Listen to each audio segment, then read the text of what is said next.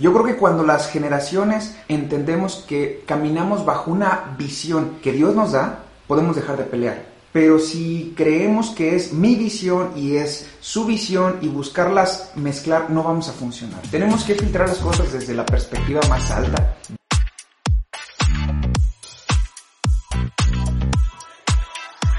Hola, hola a todos, ¿cómo están?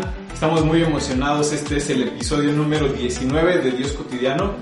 Y no están ustedes para saberlo ni yo para contarlo, pero es el primer episodio que ya en vivo grabamos Aarón y yo, porque todos los demás eh, los habíamos grabado por Zoom y este ya es presencial, estamos con una sana distancia grabando. Entonces, bueno, bienvenido Aarón. Muchas gracias Pablo, estamos emocionados porque sí, es la primera vez que lo podemos hacer así. Esperamos poder cada vez más mejorar nuestra transmisión, nuestro tiempo, la forma, la calidad de lo que lo venimos haciendo.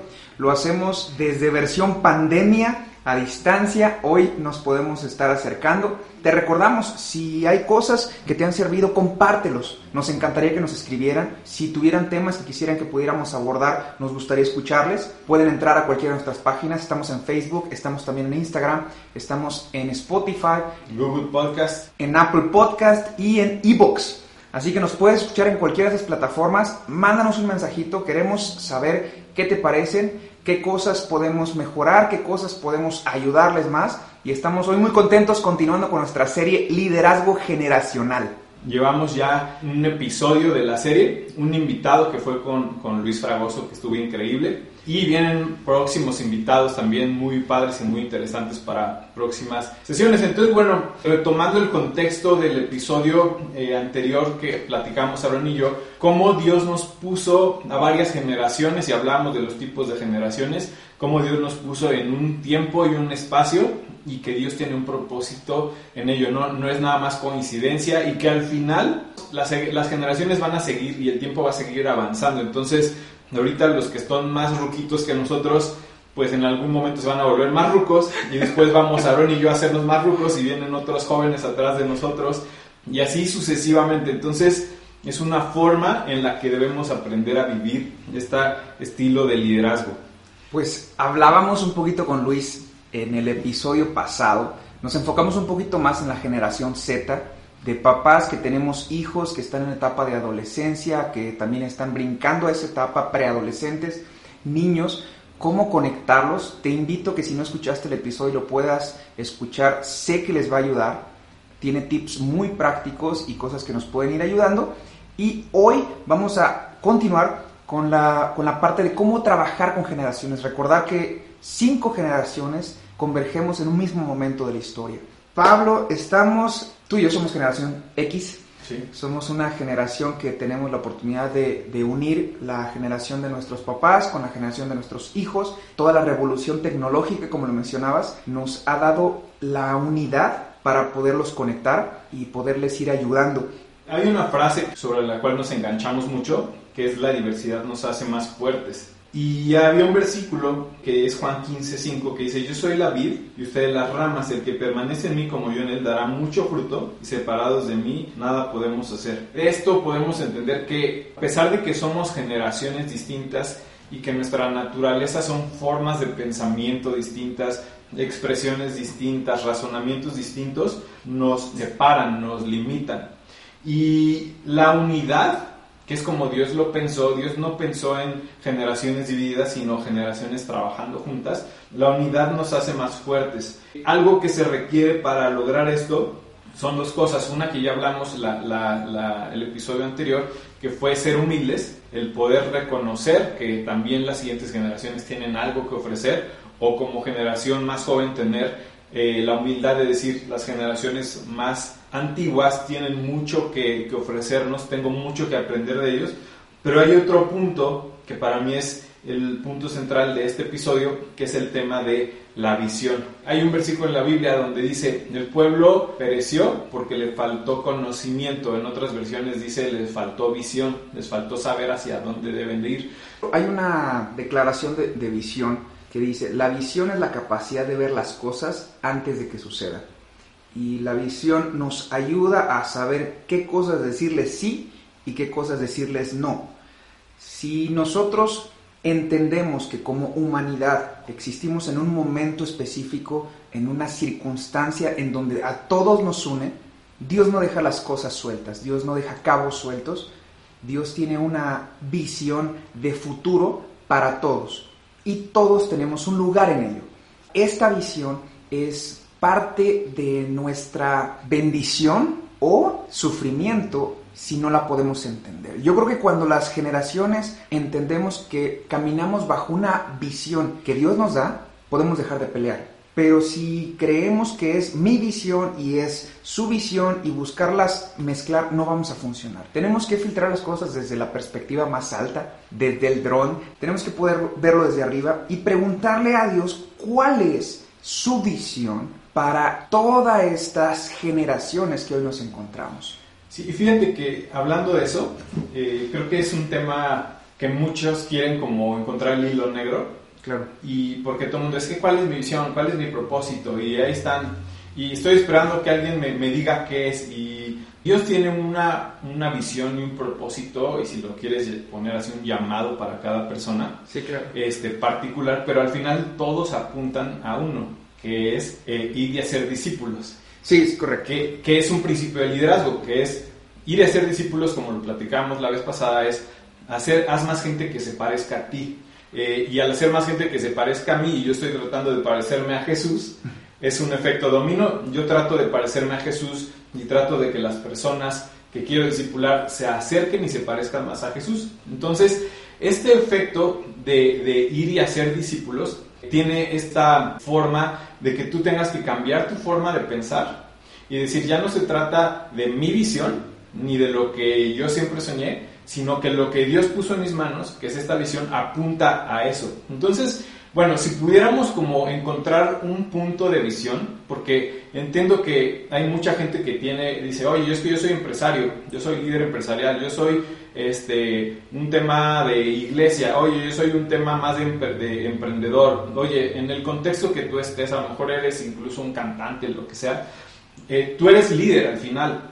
Tú dices, bueno, ¿cómo podemos empatar la visión de un pastor con la de un empresario, con la de un joven emprendedor, con la de un estudiante, con la de un artista, por decirte algo, porque son visiones distintas. Pero si encontramos que al final todas apuntan a ir y a ser discípulos y hacer que la gente conozca a Dios, hay un aspecto que me gusta mucho que se llama esferas, ¿no? O áreas de influencia. Claro. ¿Qué quiere decir? Dios puso un liderazgo en ti sobre el área de influencia en la que estás, sobre la esfera que estás se le conocen también como las montañas de influencia ¿no? en, en, este mundo. Todos tenemos una área específica en la cual somos buenos y tu área en donde eres bueno es donde puedes complementar las debilidades de otra persona. Si nosotros nos enfocáramos todo el tiempo a buscar arreglar nuestras fallas, podríamos pasar toda la vida siendo menos malos.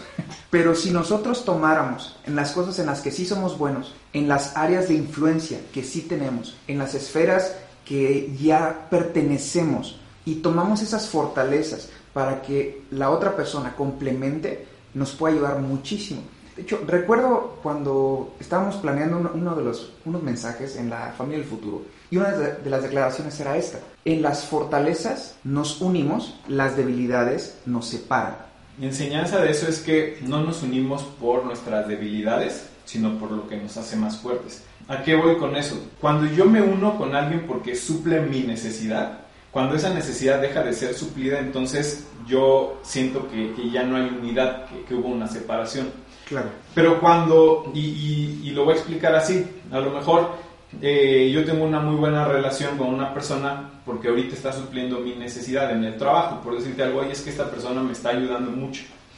Pero cuando la persona de repente se ocupa en otras cosas de su trabajo y deja de atender lo que yo necesito, entonces ese cambio de rol, este, porque estamos hablando de liderazgo, hace que yo sienta que pues, ya no estamos en el mismo canal.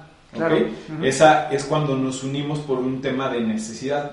Pero cuando nos unimos por un tema de fortaleza, quiere decir, oye, tú eres buena en esto, yo soy buena en esto, nos complementamos, yo quiero ser, lo que decíamos otra vez, el escalón sobre el que tú te pares, Correcto. para que logres. Y al mismo tiempo, si tú decides ser el escalón donde yo me pare para que yo logre, se va haciendo un cordón de tres dobleces. Y lo pongo también en el tema de matrimonio. si yo, porque matrimonio es, aquí escuérdese que es Dios cotidiano, matrimonio es parte de la vida y ahí también lideramos, tú quieres, tú tienes el día de hoy la esposa o el esposo que has construido. ¿Okay? Entonces, si tú quieres tener otro esposo o otra esposa, no vayas y busques en otro lado, sino construye y edifica el esposo o la esposa que quieres. Si tú te, te basas en, lo que ella te suple o él te suple y te lo ha dejado de suplir, entonces es porque nos estamos enfocando en lo, en lo erróneo. Si nos enfocamos en lo que, en las fortalezas de ella y las fortalezas mías, y que estamos, como vuelvo a poner ejemplo, yo poniéndome, ella poniéndose sobre mí como escalón y yo sobre ella como escalón, no para hacerlo menos, sino ella dejó que yo me parara sobre ella para llegar más alto y ella sobre mí para que ella llegue más alto.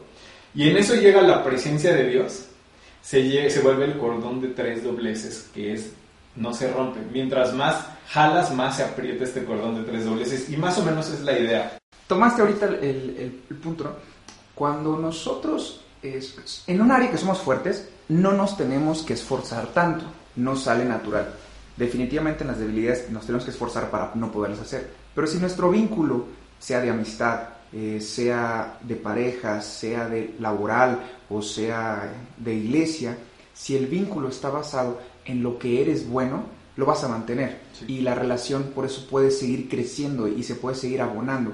Y entonces podemos aprender a complementarnos. Este mismo concepto lo queremos llevar a nivel de generaciones.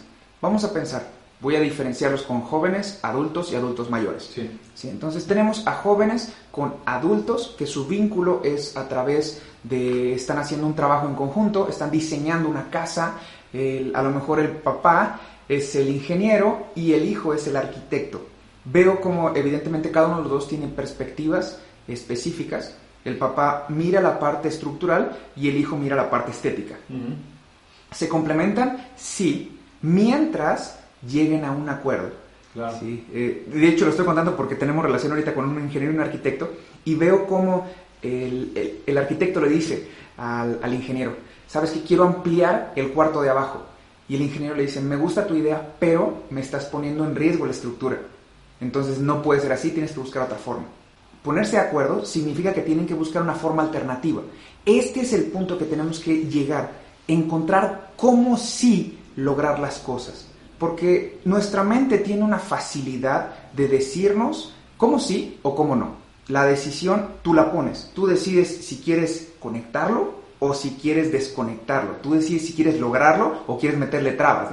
Me acuerdo un jefe, eh, durante el tiempo que estuve vendiendo casas, que él, nos decía, si cada mañana teníamos nuestra junta así motivacional ¿no? de, de varias cosas, pero me acuerdo mucho y él decía, hay personas que buscan resolver problemas, y hay personas que buscan encontrarle problemas a las soluciones. Sí, sí. es cierto. Sí. ¿Cuál está siendo tu postura frente a otras generaciones? ¿Estás pensando encontrarle los problemas a las soluciones o estás buscando soluciones a los problemas? Fíjate, eso que tocas está, me gusta mucho y nos da pie a la siguiente parte del episodio. Podemos decir que en la visión está la unidad que necesitamos y la dirección y la dirección por la que trabajamos. Ahorita lo decías, arquitecto, ingeniero, los dos tienen miradas distintas, los dos tienen eh, funciones distintas, pero los dos están construyendo algo. Exacto, tienen una misma visión. Tienen una misma visión, que ese es el tema con las generaciones. O sea, hemos escuchado, y de hecho en el episodio anterior, eh, si no lo has escuchado o si ya lo escuchaste, vas a escuchar esta idea, donde dicen, oye, es que yo no puedo contratar un millennial porque no empatan conmigo, ¿no? Sí, claro. Porque son irresponsables, bla, bla, porque no quieren trabajar en, la oficina. Son formas distintas. Al final vemos muchos millennials que ahorita son dueños de empresas y que, y que gente más grande trabaja para ellos, ¿no? Es, es una realidad. Entonces, el problema aquí es ese, que no, no encontramos una visión común. Ahora, fíjate estos versículos que, que voy a leer. Dice, Proverbios 20, 29. La gloria de los jóvenes radica en su fuerza, la honra de los ancianos en sus canas. Y ahorita lo voy, a explicar un poquito más. Después, primera de Pedro 5.5, me gusta mucho esto, dice, Asimismo, jóvenes, sométanse a los ancianos, revístanse todos, ahora le habla a los dos, jóvenes y ancianos, de humildad, en su trato mutuo, porque Dios se opone a los orgullosos, pero da gracia a los humildes. Aquí me gustan mucho estos dos versículos porque ponen como los polos. Oye, sí, joven, entiendo que, entiendo que tu, tu, fuerza este, o, la gloria de los jóvenes o tu impulso radica en tu, en tu juventud, en tu fuerza y en tus ideas nuevas. Pero también entiendo que la honra de los ancianos está en sus canas, en su experiencia. Y yo estoy seguro que este versículo no solamente se refiere a, edad y fuerza, ¿no? O sea, sí, claro. porque el joven tiene menos edad, menos experiencia, pero tiene más fuerza. Y el más avanzado de edad tiene más experiencia, más edad, pero menos fuerza. Yo estoy seguro que también esto se refiere a forma de pensamiento, a ideología, a, a forma de, de, interpretar las cosas. Este, y, y hay en esta parte hay una parte que, me gusta mucho, a lo mejor tú lo puedes ahondar un poquito más, que habla, revístanse todos de humildad porque Dios se opone a los orgullosos. Sabemos que el orgullo es el yo-yo, el orgullo es todos tenemos algo que decir, todos queremos ser escuchados. Y cuando no somos capaces de entender la otra parte, te quedas en una sola idea. Sabemos que en la multitud de consejeros, voy a explicarlo como yo lo he entendido, en la multitud de disciplinas está la sabiduría. En, la, capacidad de mirar un cuadro más amplio, encuentras una dirección más clara y mejor. Ahora, es cierto que el orgullo es parte ingénito del ser humano, con ese nacemos. Por eso tenemos que aprender a, a cambiarlo. Una forma sencilla de humildad es escuchar. Ahora, no escuchas para contestar, escuchas para entender. Y ahí es, radica la, la diferencia de una persona humilde si, yo estoy escuchando, estoy delante de Pablo, lo estoy escuchando y escucho su opinión, no significa que, que la comparta, pero el hecho de que pueda respetarla me da la oportunidad de entender a qué se refiere. Y eso es parte de la humildad en puntos básicos y sencillos que podemos entender y que debemos aplicar para que la relación funcione. Porque cada cabeza es un mundo, cada persona tiene una forma específica de pensar no tenemos que pensar lo mismo, solamente tenemos que llegar a un acuerdo en el que los dos deseemos caminar. Y fíjate que hay otra parte que dice, Dios se opone a los orgullosos.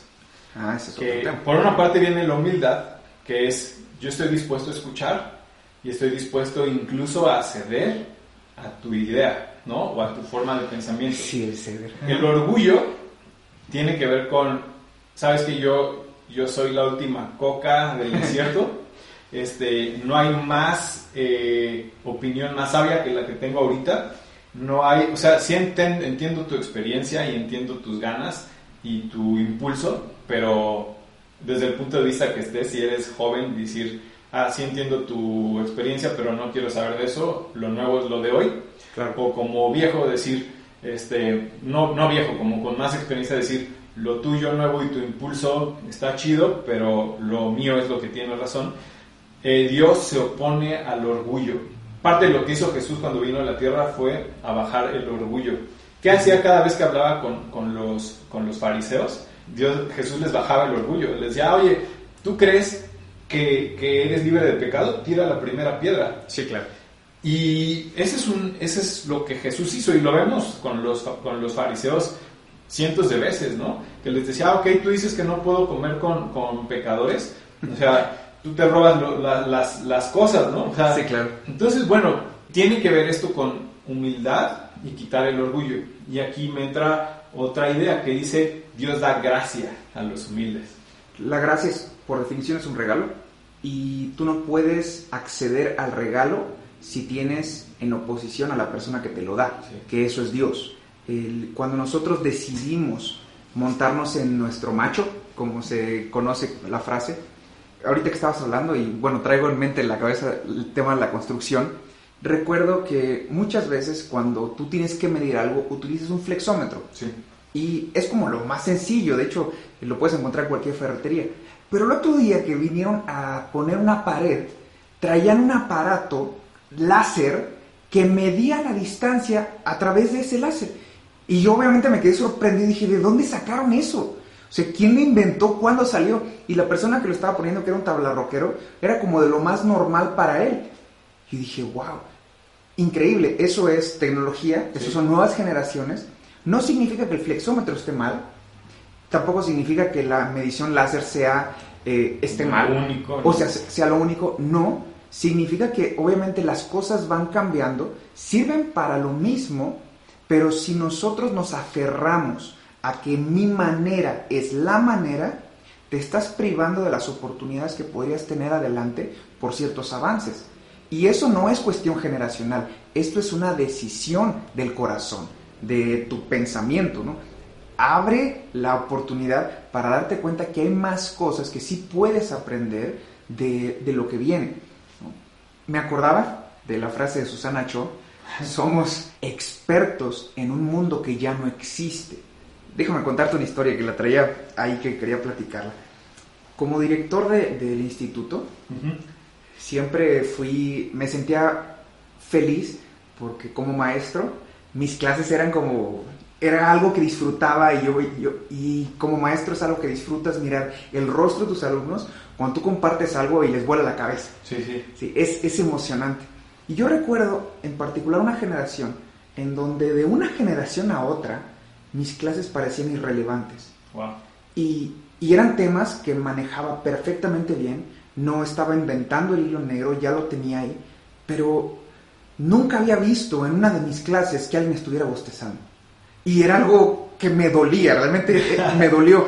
Y tú dirías, bueno, lo que pasa es que pues ya tenía 50. No, no, no, tenía 30 años. Sí, sí, Sí, o sea, es- estaba cumpliendo, recién cumpliendo 30 años. No es que fuera ajeno a la generación, simplemente entré en un punto en donde mi forma y mi estilo ya era irrelevante para la generación que venía. Ok. El- hay una época de la vida que se le conoce como la crisis de la vida media. Normalmente nos pega más a los hombres porque se supone que es donde ya lograste muchas cosas y tienes que renovarte. Bueno, yo entré en parte de la crisis de la vida media a los 30 y me di cuenta que tenía que cambiar, que tenía que modificar algunas cosas para poder conectar con la siguiente generación. Y esta es una versión como maestro. Pues efectivamente, tomé yo creo que casi ese semestre para empezar a hacer ajustes, para empezar a investigar. De hecho, encontré a un autor que les quiero recomendar. Se llama Tim Elmore. Él fue la persona que me empezó a introducir en el mundo de los millennials. Fue cuando yo empecé a investigar y a conocer al respecto de esta generación tan famosa el día de hoy, pero que para mí hace nueve años era, era algo fuera de lo que yo conocía. Él tiene un podcast, es en inglés, se llama Growing Leaders. Tú puedes empezar a escuchar y él a empezar a hablar de las comparativas, de las perspectivas de vida. Y obviamente pues generó cierto ruido por, por lo que conocemos de los millennials, su percepción muy específica de la, de la vida. Y a lo cual, después de seis meses de investigación, después de seis meses de, interiorizar en mi manera de, hablar, de compartir, de tomar nuevas herramientas y de poderlo transmitir, volví a hacer el clic. Y, fue, obviamente fue un logro en mi vida y me sentí muy feliz porque me di cuenta que no importa la edad en la que te encuentres, siempre vas a tener que buscar cómo adaptarte para poder transmitir lo que Dios te dio, que sabes que es bueno, que sabes que es correcto, que sabes que es verdad, pero que si la otra versión, si la otra generación no lo entiende, no le es significativa, no les va a servir de nada.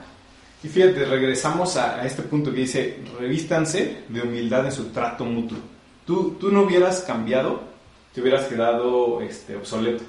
Exacto. Pero para cambiar, para reconocer que tenías que cambiar, necesitabas ser humilde.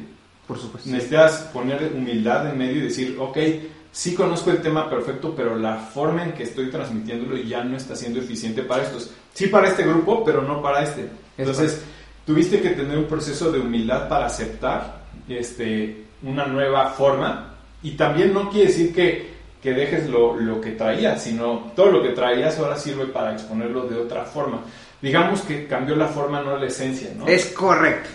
Le diste al toque, ¿no? Sí, y fíjate, te voy a hacer una pregunta, a ver, a ver qué piensas. ¿Cómo cambiaría nuestra forma de liderar si en vez de liderar con un tema de, de yo tengo la razón y un tema de orgullo y de fuerza, porque mucho del liderazgo que actualmente existe en el mundo, no hablo de iglesias, no hablo de trabajos, hablo en todos los contextos, han sido por, por fuerza o porque yo sé más o, porque yo soy el de más experiencia, porque soy el que más años tiene. Sí. me explico? Y no, y no por un tema de gracia.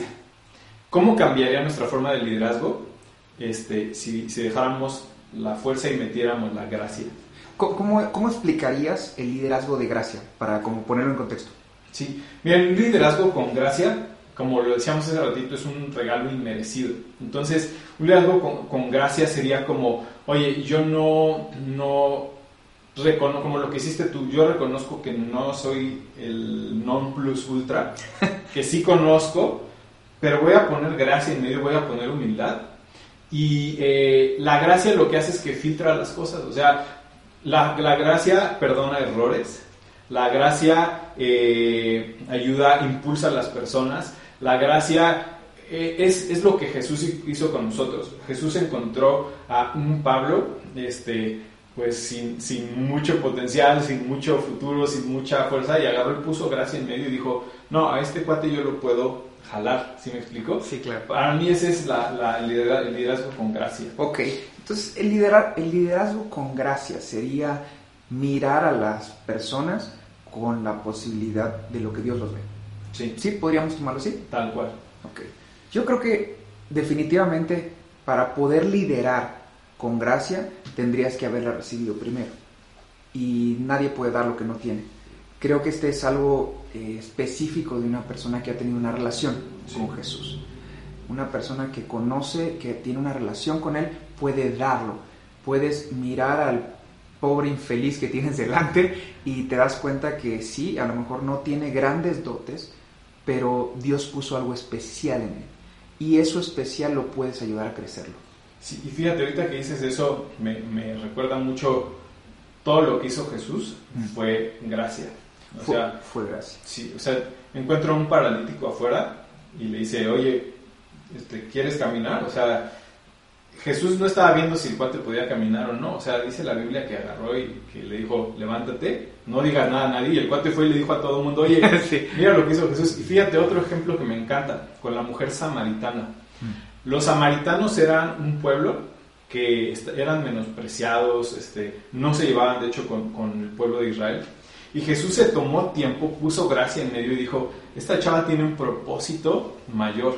Y fíjate, voy a, voy a leer unos versículos, dos versículos, este, muy rápido, pero con el poco tiempo que Jesús estuvo con esta persona, este, fue suficiente para que hiciera un cambio en ella y le diera un propósito. Juan 4:28, donde habla que después de que estuvo Jesús con la mujer samaritana, ella dejó su cántaro y salió corriendo y le dijo a todo el pueblo acerca de, acerca de Jesús.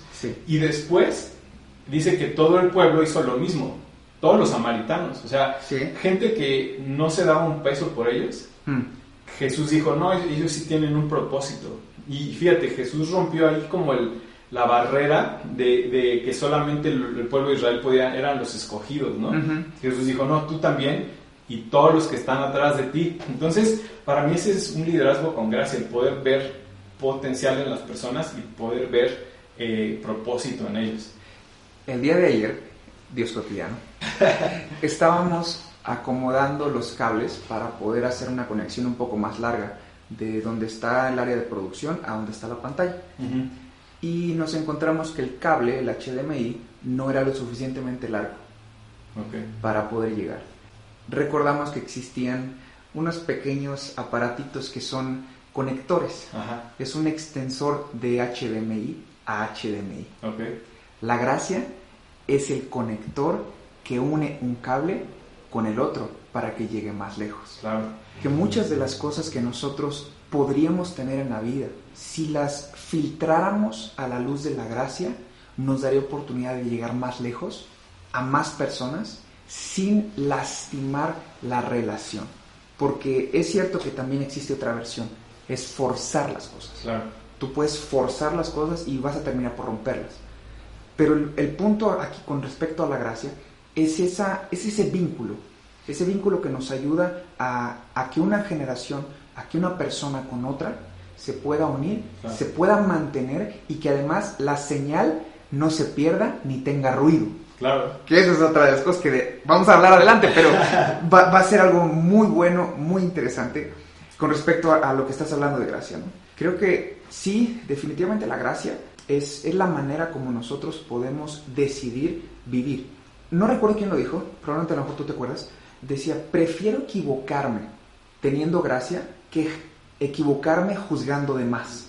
No, no recuerdo quién lo dijo. No, tampoco me acuerdo quién, pero sí, sí he escuchado. O sea, prefiero haber pecado de, de, gracia, o sea, haber dado más gracia que haberme reservado y no, no haberte dado una oportunidad, ¿no? Claro, porque la gracia te da la oportunidad de cambiar la gracia te da la oportunidad de decir, te voy a dar el beneficio de la duda, de que sí tienes la oportunidad de, ser mejor a lo que lo hiciste antes. La gracia es, es, esa oportunidad, la gracia es esa misericordia nueva cada mañana. Exacto. La gracia es esa oportunidad que nosotros recibimos de Dios cuando reconoces tus errores y dices, sabes que perdóname, la embarré. y, y, Dios te dice, ok, te, está bien, no lo vuelvas a hacer, si no regreses al punto. Y bueno, la realidad es que tropecé de nuevo con la misma piedra y voy por la novena. Si no, no es una segunda. Muchas veces cometemos ese mismo error, pero esa gracia es la que nos envuelve. Y si somos sinceros, y voy a tocar a lo mejor una, un hilo un poco sensible en el corazón, la gracia es la que te habilita para saber que sí alcanzas, que sí lo logras, que a pesar de que haya errores, hay alguien que te dice, yo creo en ti, yo confío en ti. Y yo creo que ese, esa debería ser la actitud de una generación mayor con una, una generación menor. De, hecho, ese es el punto de la gracia, Aaron. Eh, por más que hubiéramos hecho lo que sea, así nos hubiéramos parado de manos, ido de rodillas al Tíbet y de regreso, no hubiéramos alcanzado el amor de Dios, eh, la salvación de Dios, por más que hubiéramos hecho. No podíamos y en eso intervino la gracia y esa gracia es ese, lo que decías tú, ese cable que vinculó mi vida con la salvación, con el amor de Dios. Dios siempre nos amó, pero no podíamos acceder a, esa salvación. Esta gracia en el liderazgo, justo lo que va a hacer es eso. Si yo actúo un liderazgo con gracia, es un liderazgo donde, así como yo le he regado mil veces y Dios ha tenido misericordia y gracia conmigo y oportunidades infinitas, así es lo mismo yo contigo. Sí entiendo que hay un límite, ¿ok? si, hay un límite en el tema de, este, oye, ya te di muchas oportunidades y tú no estás queriendo tomar la oportunidad, ahí sí es poner un tema de disciplina, porque también en el liderazgo hay disciplina. Sí, claro. Disciplina con amor, como lo platicamos. Sí, claro. O sea, sabes que ya se te dieron muchas oportunidades, este, van a seguir habiendo las oportunidades, eso es gracia, siempre y cuando tú quieras tomarlas. Entonces, bueno, para mí es, es bien importante eso. Este, y hay otro punto que es eh, relevante para mí, que es al final Dios nos dio liderazgo, eh, no, no, para nuestros propios fines, no es como para que, ah, para que conozcan a Pablo, para que conozcan a Aarón, o para que conozcan al pastor tal, o para que conozcan al líder de la empresa tal, sino para darnos influencia. Influencia es para llevar a otros, influir en ellos para que se hagan mejores cada día. Y no solo mejores bajo mi perspectiva de qué es ser bueno, sino mejores más parecidos a Jesús. Entendimos como lo, lo veíamos, el liderazgo es la capacidad de influir. La influencia es lo que haces con lo que ya tienes, con lo que Dios puso en tu mano. Es tomar a una persona en la condición en la que está y, y proyectarla algo mejor. Eh, yo creo que muchas veces como líderes, Pablo, tenemos que ayudarle a las personas a creérselas. Sí. Porque tú puedes mirar gran potencial sobre una persona y esa persona ni siquiera se lo cree. Eh, creo que esa es una de las cosas que nosotros ayudamos. Nos acercamos y le decimos, yo creo en ti. Y la persona dice, pues creo que solamente tú, ¿no? Porque ni, ni ellos mismos a veces se la creen yo tuve personas en mi vida, líderes, que, hicieron eso conmigo, que se acercaron, que miraron, probablemente hablaron de gracia porque en ese momento no lo tenía o no, no era más que evidente, y me dijeron, yo creo que tú puedes lograr más de lo que estás haciendo, yo creo que tú puedes ser mejor de lo que estás hablando. yo creo que ahí voy a, voy a meter una historia que creo que puede ayudarte. La gracia tiene también que ver con la virtud de hablar la grandeza que hay en ti y la grandeza que puedes sacar de ti. Eh, hay una historia en la Biblia en donde David, el gran, gran, gran rey. gran rey de Israel, estaba a punto de masacrar a una, a una pequeña comunidad porque no le quisieron ayudar, no quisieron pagar el bien que le había hecho con, con esa gente, él quiso pagar mal. Y aparece una figura maravillosa en la historia, que es Abigail, que, que en mi opinión es una de las mujeres más eh, sorprendentes que puedo encontrar en esa historia y en el Antiguo Testamento. Es, hay muchas mujeres, pero no sé por qué. Me gusta mucho la figura de Abigail, porque ella, ella estaba casada con un hombre llamado Naval, que su nombre significa necio, o sea, tarugo, menso. Sí, cualquier parecido con la realidad es mera coincidencia. Sí, y, y, esta mujer se da cuenta que David junto con sus hombres va a masacrar a todos ellos. Entonces ella se adelanta. Se adelanta y lleva varios regalos. Y llegando a donde estaba David, le dice, mi Señor, Dios te ha llamado a ser luz de todo Israel. En ese momento David no gobernaba nada, ¿sí? no gobernaba absolutamente nada, no tenía ningún título, solamente sí tenía sus 400 hombres que los había sacado de la cueva de Adulam, pero David no estaba gobernando. Y ella le habla lo que Dios había hablado de él, es decir, ella le recuerda el propósito y el llamado de Dios sobre su vida. Dice, no hagas un mal que adelante te puede costar. Claro. Y David en ese momento, en humildad, reconoce la palabra y dice, mujer sabia han sido tus palabras que me evitaste de pecar y cometer un error. Eh, esa es una de las mayores virtudes del liderazgo. Hablar lo que Dios te contó de alguien.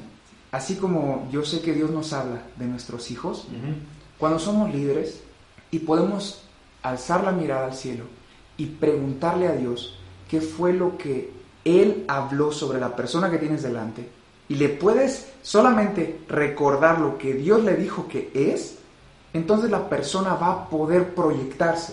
Y ya no nos estamos uniendo por cualquier cosa. Es Dios quien nos vincula, es Dios quien nos fusiona, es Dios quien nos proyecta. Y yo creo que una relación basada en las declaraciones que Dios habló de ti y de mí es una relación que puede durar muchos años y se puede mantener cerca y puede ayudarnos a seguir más adelante. Fíjate, este ejemplo que pones eh, de ver potencial en las personas y hablarlo, te habla de un sentir de paternidad. Sí, lo es. Eh, y eso solamente es, o sea, no todos los líderes lo tienen. Como lo decíamos muchas veces, lo, lo decíamos en el episodio este, anterior, que estuvimos Aaron y yo nada más, este, muchos tienen buenas intenciones de impulsar a la gente, pero nada más a nivel coaching, sí. pero no a nivel espiritual. Así es. Y un papá es, un, es una posición de liderazgo más integral. Está interesado en, en lo físico, en lo espiritual y en lo emocional. Entonces, eh, nosotros como líderes, si queremos ser integrales, tenemos que alcanzar a ver todo eso como lo que Aaron acaba de decir, de poder percibir el potencial sobre la persona que tienes enfrente, así esté hecha un eh, trapo, eh, porque así hemos estado nosotros, este, y decir, oye, él tiene potencial y hablar, hablar palabra de Dios. Ahora, con esto de hablar, eh, lo que Dios ha dicho de él. No estoy hablando porque luego mucha gente lo confunde con, ah, decreta sobre... No, no, no. Ah, sí. Estoy hablando de hablar palabra de Dios, de hablar vida, de hablar lo que Dios ha dicho de él, lo que la Biblia dice acerca de la persona y de lo que... Porque hay promesas en la Biblia que son para, para todos. Sí, claro. Pero también hay promesas que Dios, como en una actitud de un liderazgo paternal, te puede dar acerca de la otra persona. Entonces, como líderes es bien importante que tengamos la sabiduría para exhortar, que quiere decir corregir con amor, Así y para impulsar, para, para hablar lo que Dios ha dicho. Entonces, tú tenemos la capacidad de decirle, oye, no me gustó lo que hiciste, no estuvo bien, pero esto es lo que te, te sugiero que puedas hacer. porque Dios ha dicho esto y Dios no quiere que te quedes en la condición en la que estás. Entonces, bueno, para mí es como lo hizo Jesús. Yo siempre lo regreso a como lo hizo Jesús. o sea, Jesús así lo hizo en muchas ocasiones con mucha gente que aparece en la Biblia y lo vemos con, con la prostituta que todo el mundo le quería aventar una piedra y Jesús dijo, no, no, no, no, a ver, aguántenme, yo veo en ella algo diferente. Y le dijo, mujer, levántate, tus pecados te son perdonados nadie, nadie te puede juzgar. Ya todos los que te pudieran juzgar se fueron. Ve y después vemos una historia grandiosa con esta mujer, ¿no? Sí, digo María Magdalena, Es sorprendente como una palabra hablada de manera correcta al corazón de una persona vulnerable transforma su entorno. Claro. Y, bueno, quizás tomando un poquito esto, para algunas personas que trabajamos, que estamos eh, viviendo constantemente con, el corazón de personas que Dios nos confía eso, porque nos confía el corazón. El liderazgo es, es aprender a, evaluar ese corazón y, potenciarlo. Tuve esta semana una persona que se me acercaba y me decía es que yo quiero lograr llegar al corazón de mi hijo. Es una, una persona ya mayor, de, edad adulta, su hijo pertenece a otra generación y si es que no logramos tener algo que, que lo conecte, ¿no? siempre la relación es más importante que la situación. Si nosotros fortalecemos las relaciones, las situaciones pasan a segundo término. Puedes influenciar una situación a través de la relación, pero nunca vas a poder cambiar una relación a través de la situación. Espero que no lo haya revuelto, pero que, tenga, que tenga ese sentido. Si nosotros mantenemos relaciones fuertes, podremos influenciar el corazón de la persona. Y el mejor momento para poder influenciar a una persona es cuando es vulnerable. Cuando una persona te abre el corazón, eh, la palabra dice que el corazón es como tierra. Entonces ahí tú siembras. Ahora no sembramos opiniones, sembramos la palabra. Exacto. Y cuando sembramos la palabra, esta da fruto, fruto de justicia, fruto de reino, fruto de, de Dios hacia esa persona, no tu opinión. Ahora, la otra versión sería, entonces sí, quizás sería como esa versión más de, de motivador, profesional, humanista en donde yo siembro una buena idea sobre su corazón cuando está vulnerable. ¿Va a producir frutos? Sí.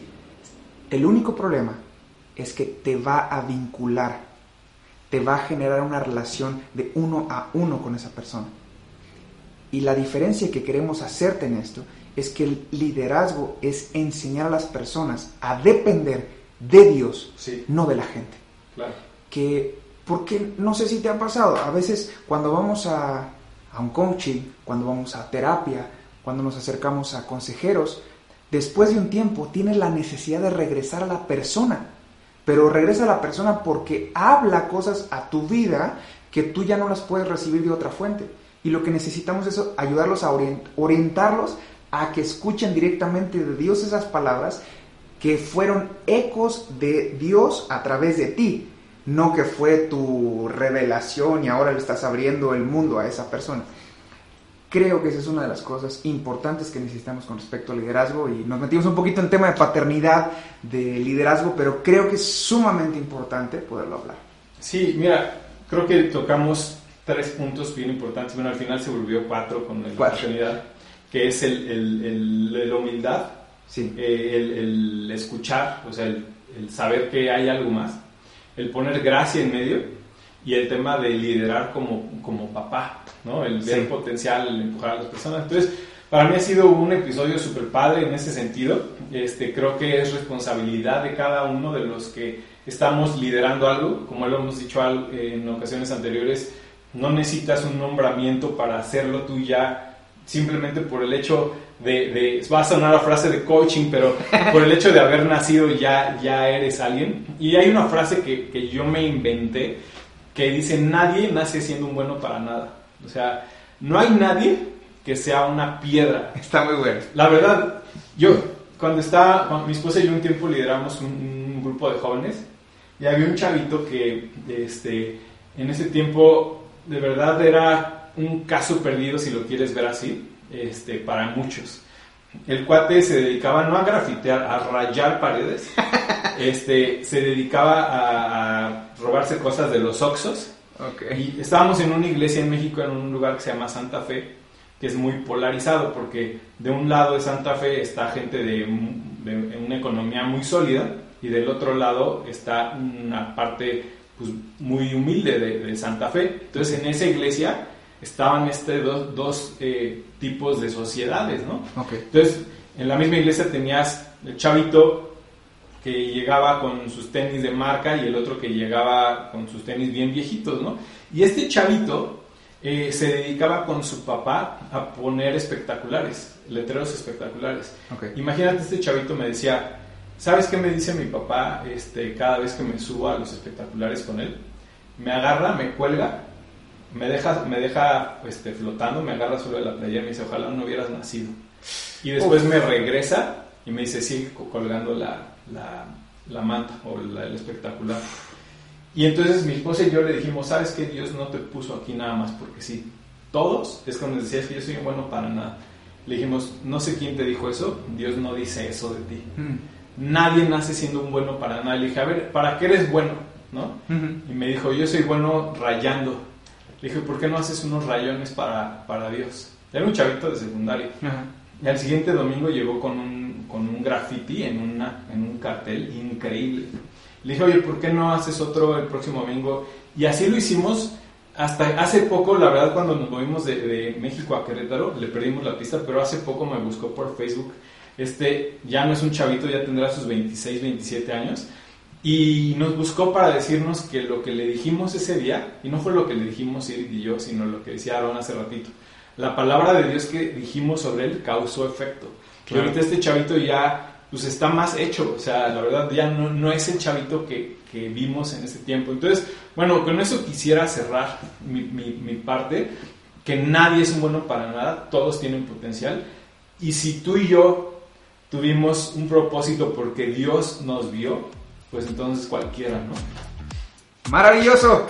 Pues gracias por acompañarnos, gracias por estar con nosotros en este episodio.